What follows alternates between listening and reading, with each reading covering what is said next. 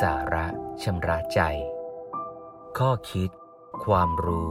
เพื่อเชิดชูชีวิตงาม โดยพระครูธรรมรุจิ วัดยาณเวศกวัน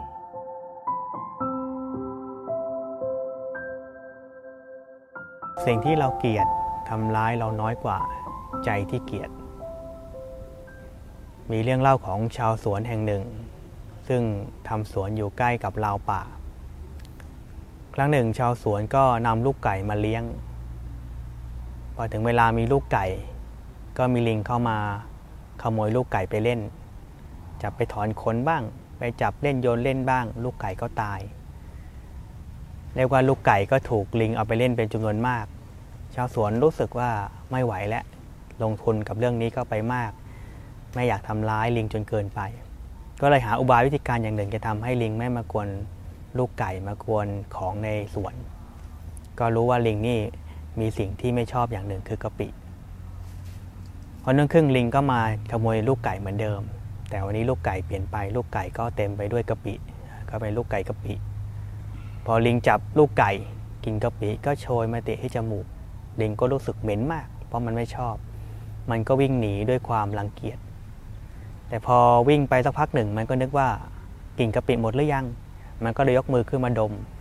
พอยกมือขึ้นมาดมมันก็เหม็นมากขึ้น เพราะมันใกล้จมูกมันก็วิ่งหนีต่อ พอวิ่งหนีสักพักหนึ่งมันก็ขึ้นมาดมอีก วิ่งวิ่งดมดมอยู่อย่างนี้มันก็เหนื่อยพอเหนื่อยเสร็จมันก็ไม่มีแรงลิงก็นั่งอยู่ด้วยความรู้สึกทุกทรมานจากกลิ่นกะปิที่เกิดมีขึ้น ก็เอามือถูกับต้นไม้ ถูกับต้นมะพร้าวถูเสร็จก็สงสัยอีกก็ยกมือขึ้นมาดม พอดมก็เหม็น เหม็นก็ถูอีก ถูไปถูมามือก็เริ่มถลอกเป็นแผล เลือดก็ออกเจ็บปวด ถามว่า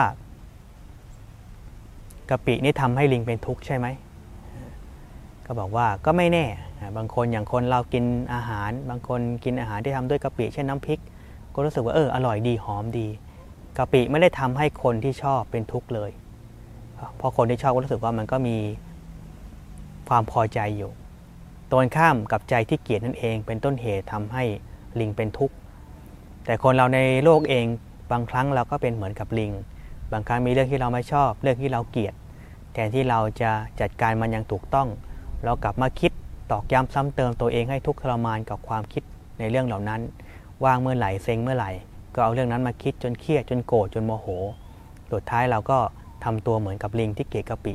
คือเอาเรื่องนั้นมาซ้ำเติมตัวเองซ้ำแล้วซ้ำเล่า เรียกว่าเอาทุกข์มาทับถมตนเองที่ไม่เป็นทุกข์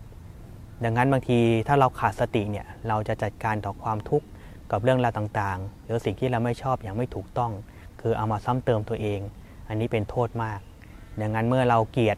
เราก็ต้องรู้จักจัดการความเกลียดอย่างถูกต้อง ถ้าเราเป็นลิงเราเข้าใจว่ามือเราเปื้อนกะปิ เราก็ล้างเสีย เรื่องบางเรื่องเองก็จัดการให้ถูกต้อง ให้ถูกการ ให้ถูกวิธี เรื่องเหล่านั้นก็จะบรรเทาลงแล้วสามารถคลี่คลายได้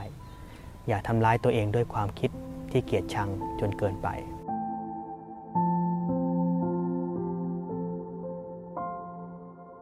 ติดตาม ข้อคิด ความรู้เพื่อเชิดชูชีวิตงาม กับรายการ สาระชำระใจ โดยพระครูธรรมรุจิ วัดยาณเวศกวัน